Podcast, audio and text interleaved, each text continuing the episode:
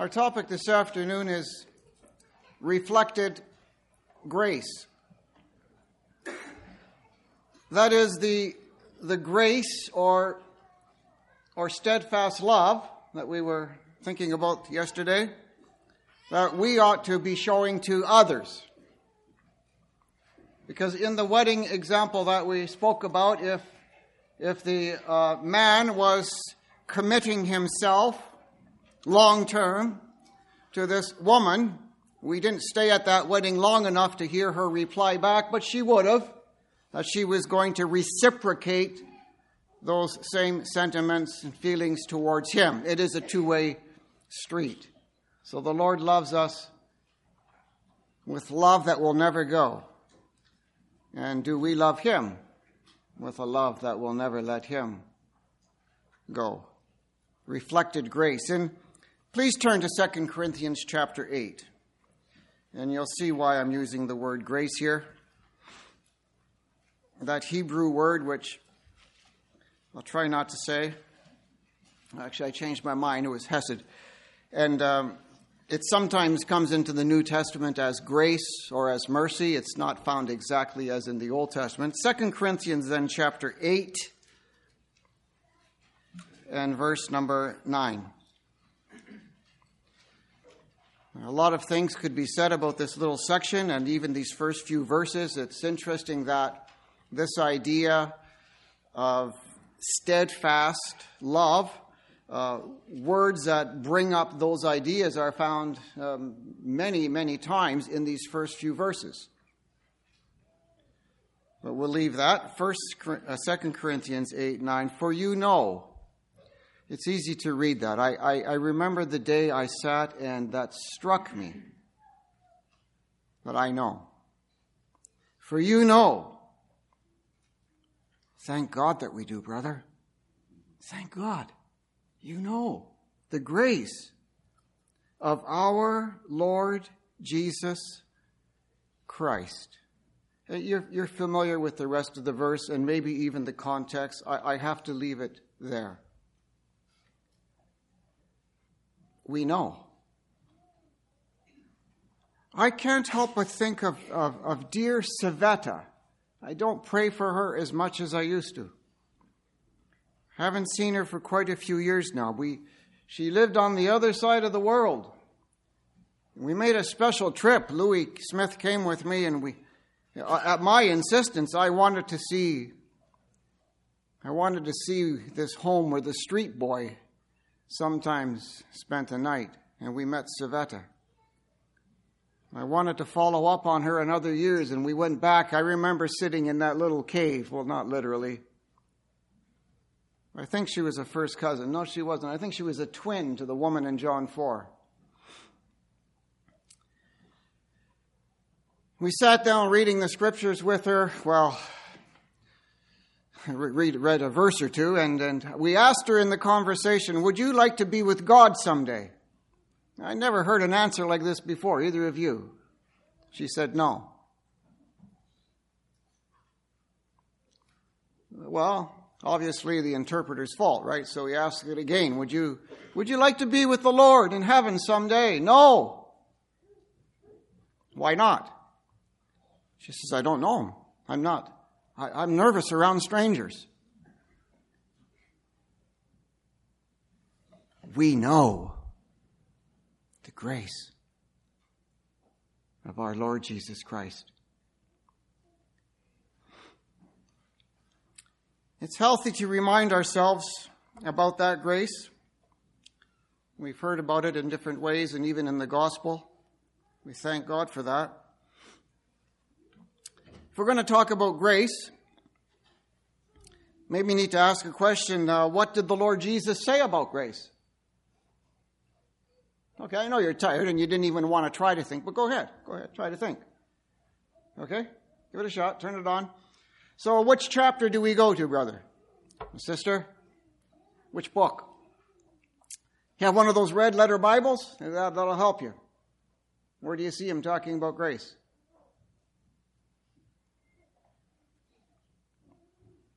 Okay, let's make it easier. Is there a verse? You say, well, he talked about love quite. No, no, don't change the topic on me.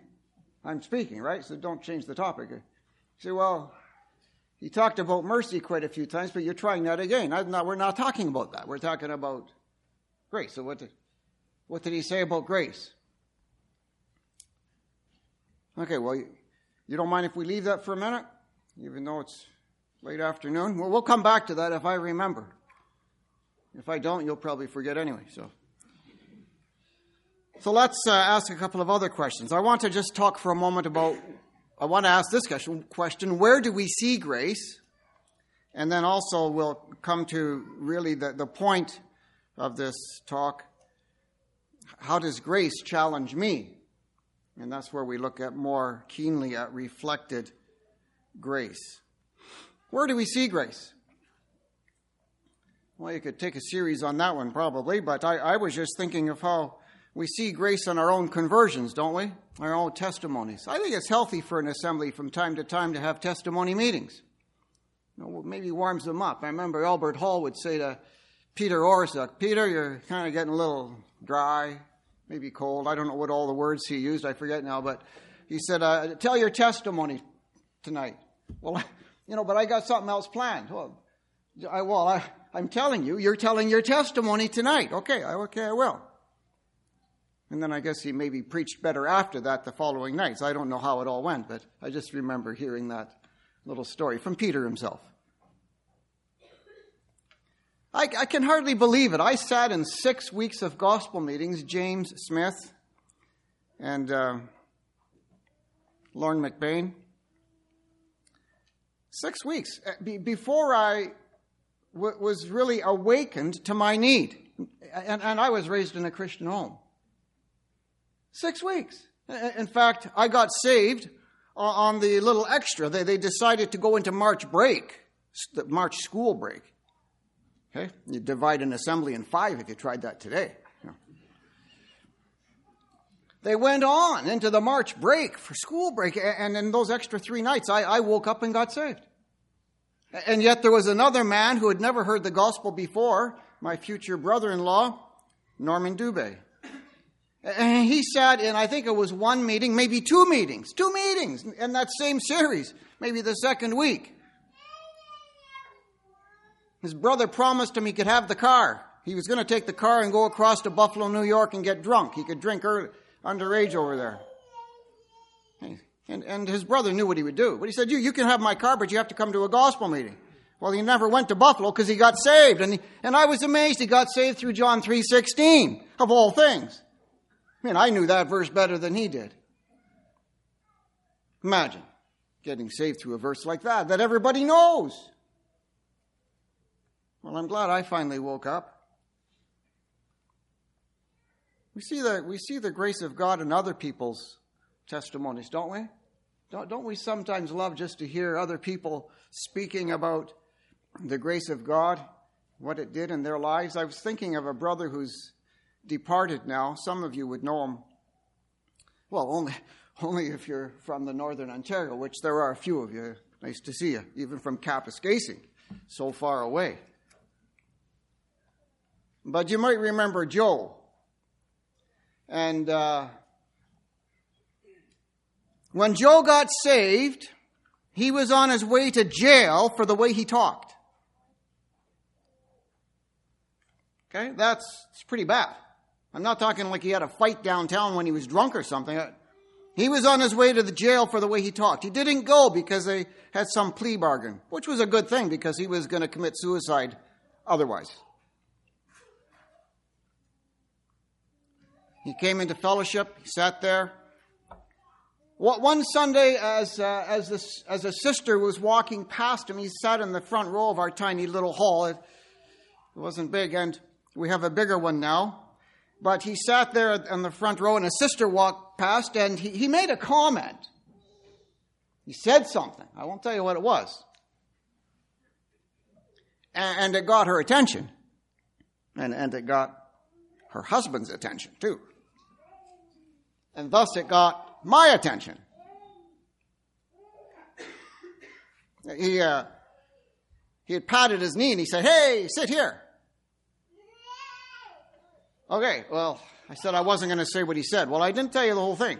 So I went over to Joe's home and we sat down, and he got the coffee pot on and we talked and uh, we read together Ephesians 5. Let there, let there be no foolishness or uh, filthiness or foolish talk or crude joking, which are out of place, but instead let there be thanksgiving. Oh.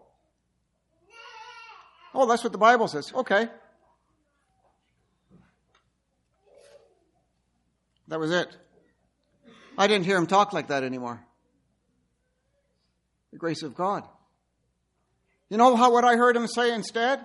He would stand up on Sunday morning, he'd go to number one. I think usually, I think only because it was easy to find. And he knew it was appropriate for the breaking of bread, because we had to show him that there was some songs that weren't. You know, about prayer meeting songs and stuff like that. So we, we got him on that one, and he, he uh, stuck right to it because he could find it.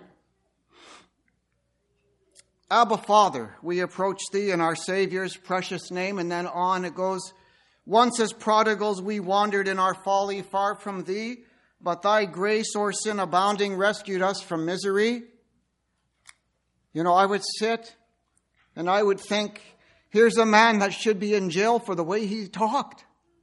And listen to what he's saying now about the goodness and the grace of God. He's a changed man.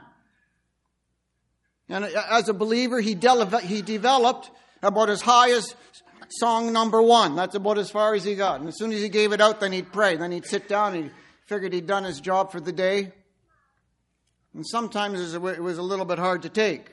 You know, you don't like somebody to give out the same song all the time, but whenever I thought of it, and I thought of where he came from, I thought of the grace of God. We see the grace of God in other people's lives and testimonies too. We see the grace of God.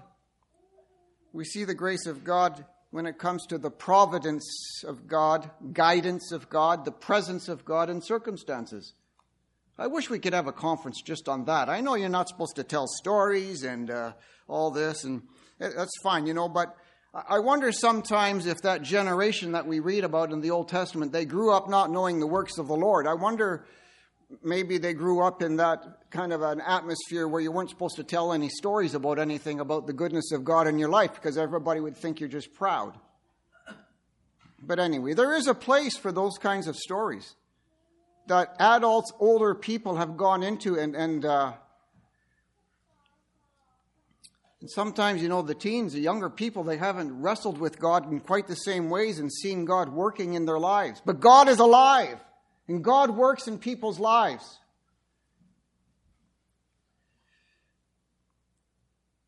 I was in a little place called Pokrovsk uh, on the other side of the world too, but we didn't want to be there. Well, no, we did, we did want to be there, but we didn't want to be on that street in that town.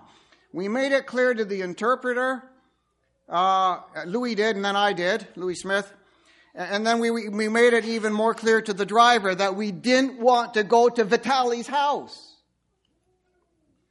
because as nice a man as he was, he just wanted to bring out the wine and other things and talk about everything under the sun.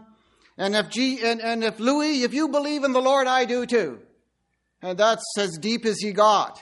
And here, have another one. And just, be, he was so friendly. He said, we're not, we don't want to go there. And we didn't drink what he gave out to us. Just be, to be clear.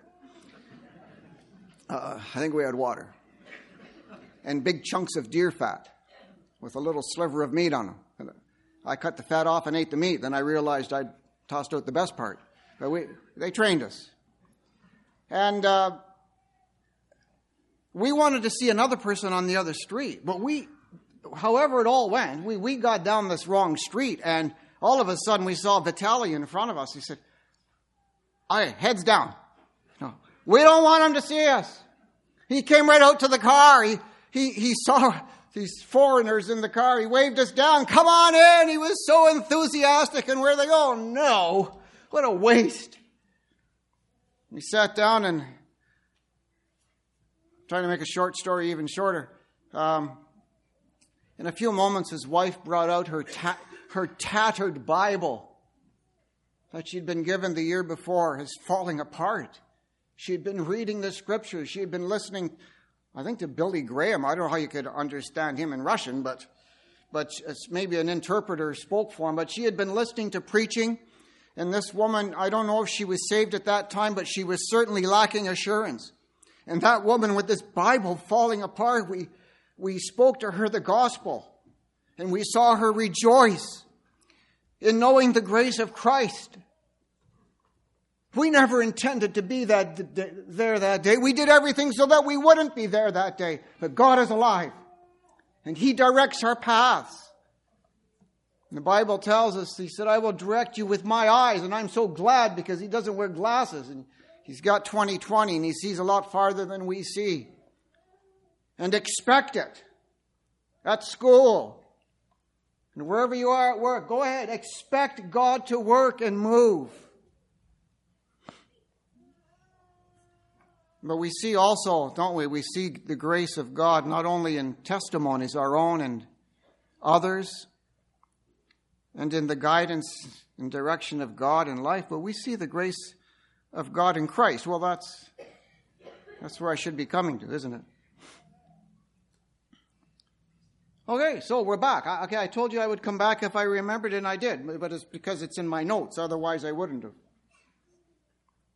What did the Lord Jesus say about grace?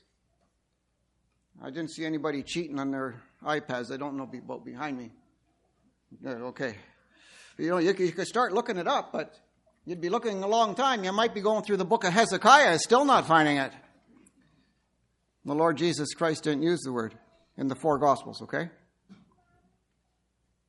He didn't talk about grace.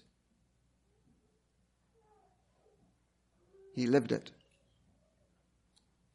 He lived it.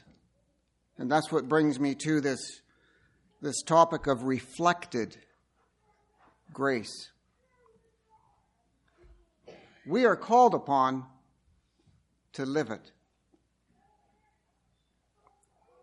We were talking about loyal love, steadfast love, that love that goes all the way. It's love, commitment, and strength. It's impossible to translate, especially if you're a poet. You'd never fit all those things in that line.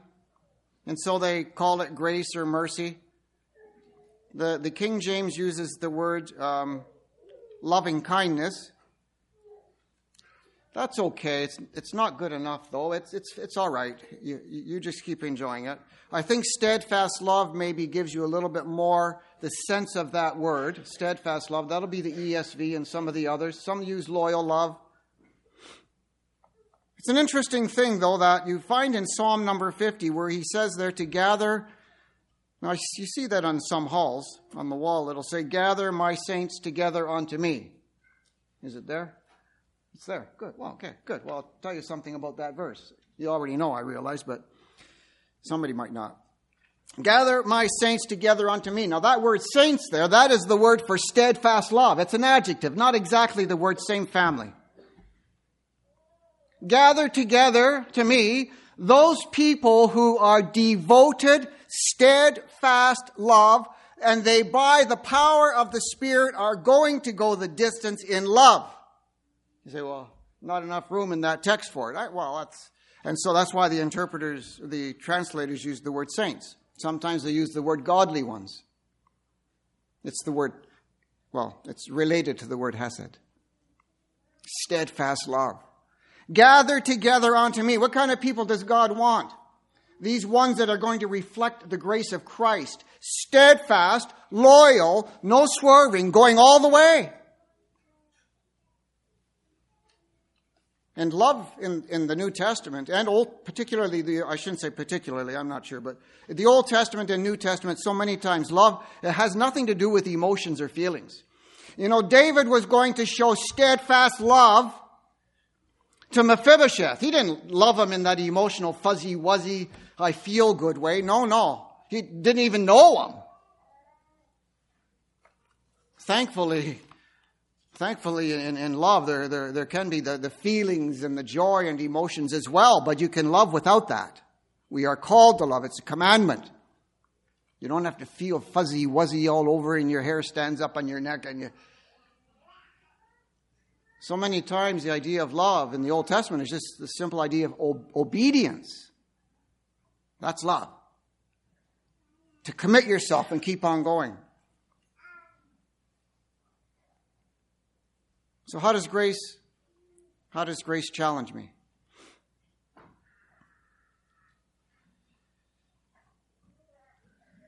I, I love the uh, words of a teenager. In Luke chapter 1, at least I, I think she was, Mary, she says, His mercy, quoting Psalm 103, which is using the word steadfast love in the Hebrew. His mercy, steadfast love, is for those who fear Him. She understood something of it. But I was just thinking of the variety of situations that we see teenagers in in the Bible. Maybe you've thought of them sometimes. You got Mary there with the anticipation of mar- marriage. And you think of Mary, the acceptance of blame and scorn and shame. Hey, Mary, can you imagine her friends? Mary, you're showing. And somebody says, it was an angel. How did that feel? I don't think he was too angelic. What kind of, what kind of scorn did she feel? As the mother of our Lord Jesus. Think of Joseph in the Old Testament coming out of that home where there was betrayal and fear and hate. And Miriam growing up as a slave where lives didn't matter at all. Throw them in the river. Life was cheap. Moses growing up, say, in the palace there with the pressures there, making choices for an invisible world while everything was pressed upon him for this visible world. Think of Samuel growing up, can I call it an assembly? Think of Samuel growing up in that assembly where he was, where everything was wrong. Can't believe his mother left him there. She had a great God and she knew it. Think of Daniel ripped out of his happy, normal little home living where he was learning how to say no to so many situations. Here's my point. Young brother, young sister, your peers may be at this conference, and most of them are on the road now, but they might they may have appeared here with happy faces, happy demeanor, and they're looking out. Just they look fine, and they're interacting with you. And some of them are ripped apart on the inside, and they need your help. Are you reflecting the grace of Christ to them? Let me ask you, at this conference, did you go looking for any of those outliers? Okay. Did you look for anybody on the fringe who wasn't really part of your group this week? Weekend? If the Lord Jesus had been a teen and been walking around Stark Road Conference, he would have been looking for women at the well. He would have been looking for people up the tree, Zacchaeus. He would have been looking for people on the fringe that he might reflect the grace of God to them, these hurting hearts who have need. You're going to go back from this conference and you're going to tweet or Twitter or whatever you do and email. Well, nobody uses email except me now. But you're going to go back. I'll tell you what, you seek opportunities to bring spiritual joy and encouragement to your peers. Are you committed to the well being? Are you committed? Steadfast love? Are you committed to the well being of your fellow guys and gals that you rub shoulders with? Maybe ones that you've met? Just uh, why don't you try this? Just out of the blue, you get their address or Twitter handle or whatever it is. You can tell I don't know what I'm talking about, but whatever it is, you get it. And just out of the blue, just say, "Hey, great to see you at Stark Road." And I was just thinking about this verse today. This would be a good one. Hey? the grace of our Lord Jesus Christ. If you don't, you can't think of one on your own, then use mine. It's great. Give somebody a little boost. They need it a lot more than you know. All of us. If we're talking, I'm talking to the younger folk here. Well, actually, I don't know if I am. I think I'm talking to everybody, but with this steadfast love that's reflected grace back are you committed to the assembly 100%, or is it flavor of the month? I'm Coke this week, Pepsi next. You, we don't. We shouldn't be picking assemblies quite that way, should we? Are you committed to the assembly with that steadfast love that we see in our Lord Jesus Christ? I'm never going to let him go. I'm never going to let it go. Now, just for your interest, um, I think in the New Testament we've got three definitions of steadfast love. or loyal love, whichever word you want. Loving kindness. I don't like that one as quite as much. Three definitions. And you'll be able to add a few more to my list, maybe, but uh, what are they? Matthew 6, seek ye first. Got it? Seek ye first the kingdom of God. That's steadfast love. Uh, second one is Philippians 1.21. For me to live is my cell phone. I hope not. Paul says, For me to live is Christ. You take Christ out of my life, I've got nothing to live for. What do you live for? If you lost your Bible, how many days would it be before you remembered? If the assembly got up and moved, uh, you know, they had so many people coming to the prayer meeting night on, well, in Kirkland it's Wednesday. If we had so many people coming out to the prayer meeting night on the Wednesday and we had to move and go to the high school for more room, how many weeks before you'd even know they moved? I don't, I'm sorry, I, I, I said that kind of loud. I didn't mean to be harsh. Um, if you lost your cell phone, how many minutes would it be before you missed it? Paul says, For me to live is Christ. That's the definition of steadfast love. One more. 1 Corinthians 6, he says, You are bought with a price. You're not your own. That's steadfast love again. Those are definitions of reflected grace. Boy, I'm hardly getting to my point here, but it's okay. I, I'm enjoying thinking about grace anyway, so I hope you are too. I sure am. We know the grace of our Lord Jesus Christ. How about marriage? Well, just, just so I don't forget, I wanted to say, well, if you're married, don't wallpaper the first year. Okay? Maybe, maybe don't wallpaper even the second year together. Maybe people don't wallpaper anymore, but but be that as it may, I just wanted to put that in there as an aside. But rest, um, you know, marriage is a recipe for growing in grace. I don't think it's because God has a sense of humor, but in the but in marriage, it's uh, opposites who attract. You know, you don't see it that way until about uh, maybe the third day of your honeymoon, maybe. But opposites attract. You are going. You are by God's design. Listen by God's design, you are going to disagree. That's not a problem. That's a strength. There's going to be disagreement, discussion, debate, discernment, and then decision. Then you start over. But these are the building blocks of grace. Christ in me reflected grace. And then these difficulties in marriage, these are not reasons to split. These are, these are reasons to be more Christ like. And I think that's one of the purposes of it. And in marriage, those differences and difficulties are opportunities to be a real Christian.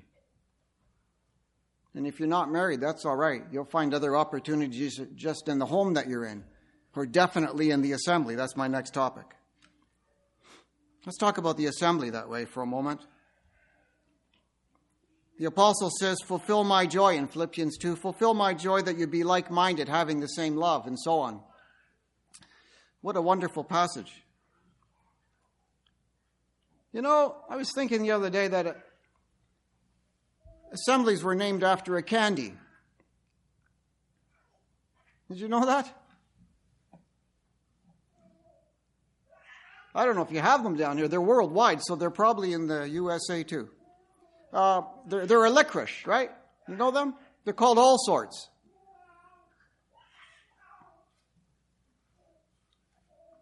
And of course, in the box, there's uh, all shapes and all flavors and all colors, and none of them can get away from the other because they're, they're all in the box there together. Allsorts. And reminds me of that saying that uh, don't be hard on difficult people because you're one. I, I, I, haven't put that on my mirror yet, but I, I, I wondered if I should. Maybe just the last part. You're, you're one of them. In the assembly is a wonderful place where we can reflect the grace of God. It's difficult. to do that. Uh, we've enjoyed such reflected grace and kindness from the believers here at this conference. And it's very, very easy to be kind and loving and uh, where are you from and all that. And it's so nice to meet you here. And, you know, and you, you talk to the person across the table. But I don't know. I hope things in the kitchen were just as congenial. And after the conference is over and the stress and the strain and the cleanup and all worn out. We have a conference too. Sometimes that's the greatest challenge at that point to reflect the grace of Christ. Think of our Lord Jesus dealing with uh, people like uh, Peter. Okay? Talk first, think later. Dealing with really cheerful people like Thomas. Okay? Let's go up to Jerusalem and die dealing with women like dealing with people like that woman at the well in John 4 they uh, slippery argumentative scheming. John 11 think of Mary there. She knew all about where the Lord should be when he should be there and what he should do. She let him know. He he didn't seem to know so she let him she told him. There are all kinds of people. All sorts My dear young brother and sister, don't be dismayed by assembly problems. Assembly problems are not the problem.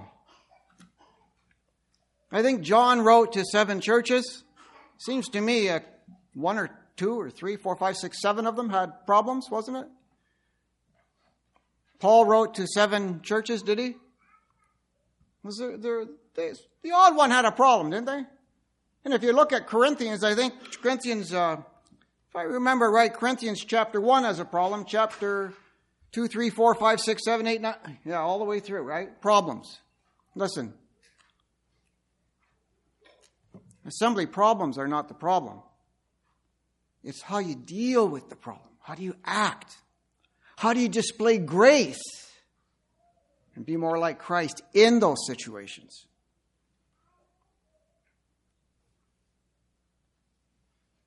The tragedy is that we can, at the breaking of bread, we can sing about grace.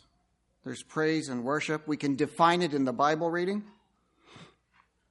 And we even know that grace is God's riches at Christ's expense.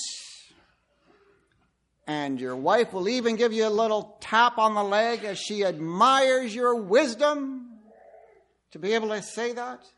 And another brother over here, well, he knows that that word grace, that's the word charis, used 14 different ways in, in the New Testament, and the brethren look at you admiring that you know such things. Wonderful. Oh, and in the gospel meeting, we're dogmatic, it's grace. And then on the way home, the wife says, or the, where somebody says, I don't understand why they can't see it. Really? Why can't I see it? Well, we know we, we know a lot about it, don't we? We're not so good at reflecting it. We thank God for those who do, and we all do sometimes at least, right?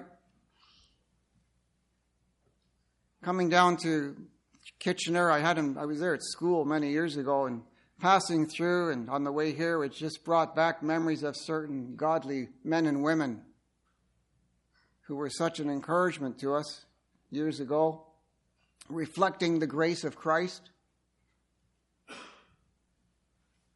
And let me, let me conclude here. Uh, they, they told me I could speak a couple minutes overtime, so I will. I didn't intend to, but let me just, let me just finish quickly here. We all know a lot of things about the Bible. We do.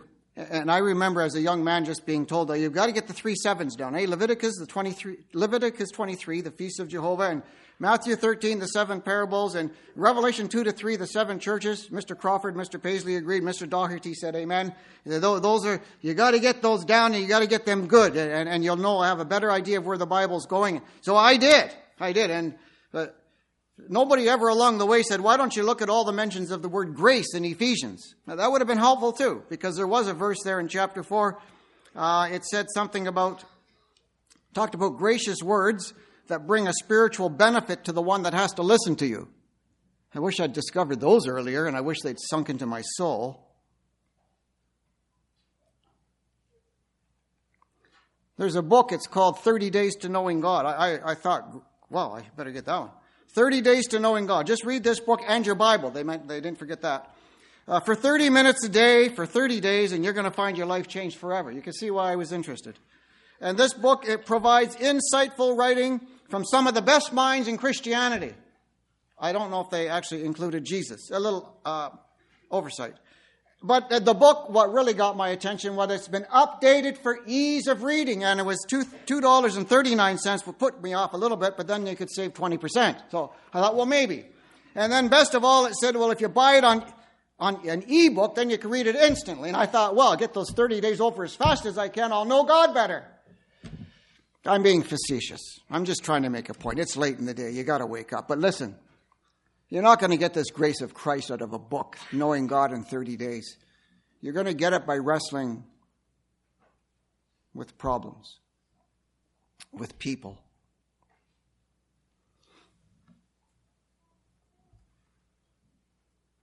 What did he say? What did the Lord Jesus say about grace? Nothing. Well, he did, and actually, there's one place where he did, but it's not in the Gospels. He never used the word grace as we speak of it. I know about Luke chapter 6, is it? That's, I know about that. But he didn't speak of it the way we, we do at all in the four Gospels. But he lived it. And you and I are called to reflect it to one another. God help me first, and you to do that.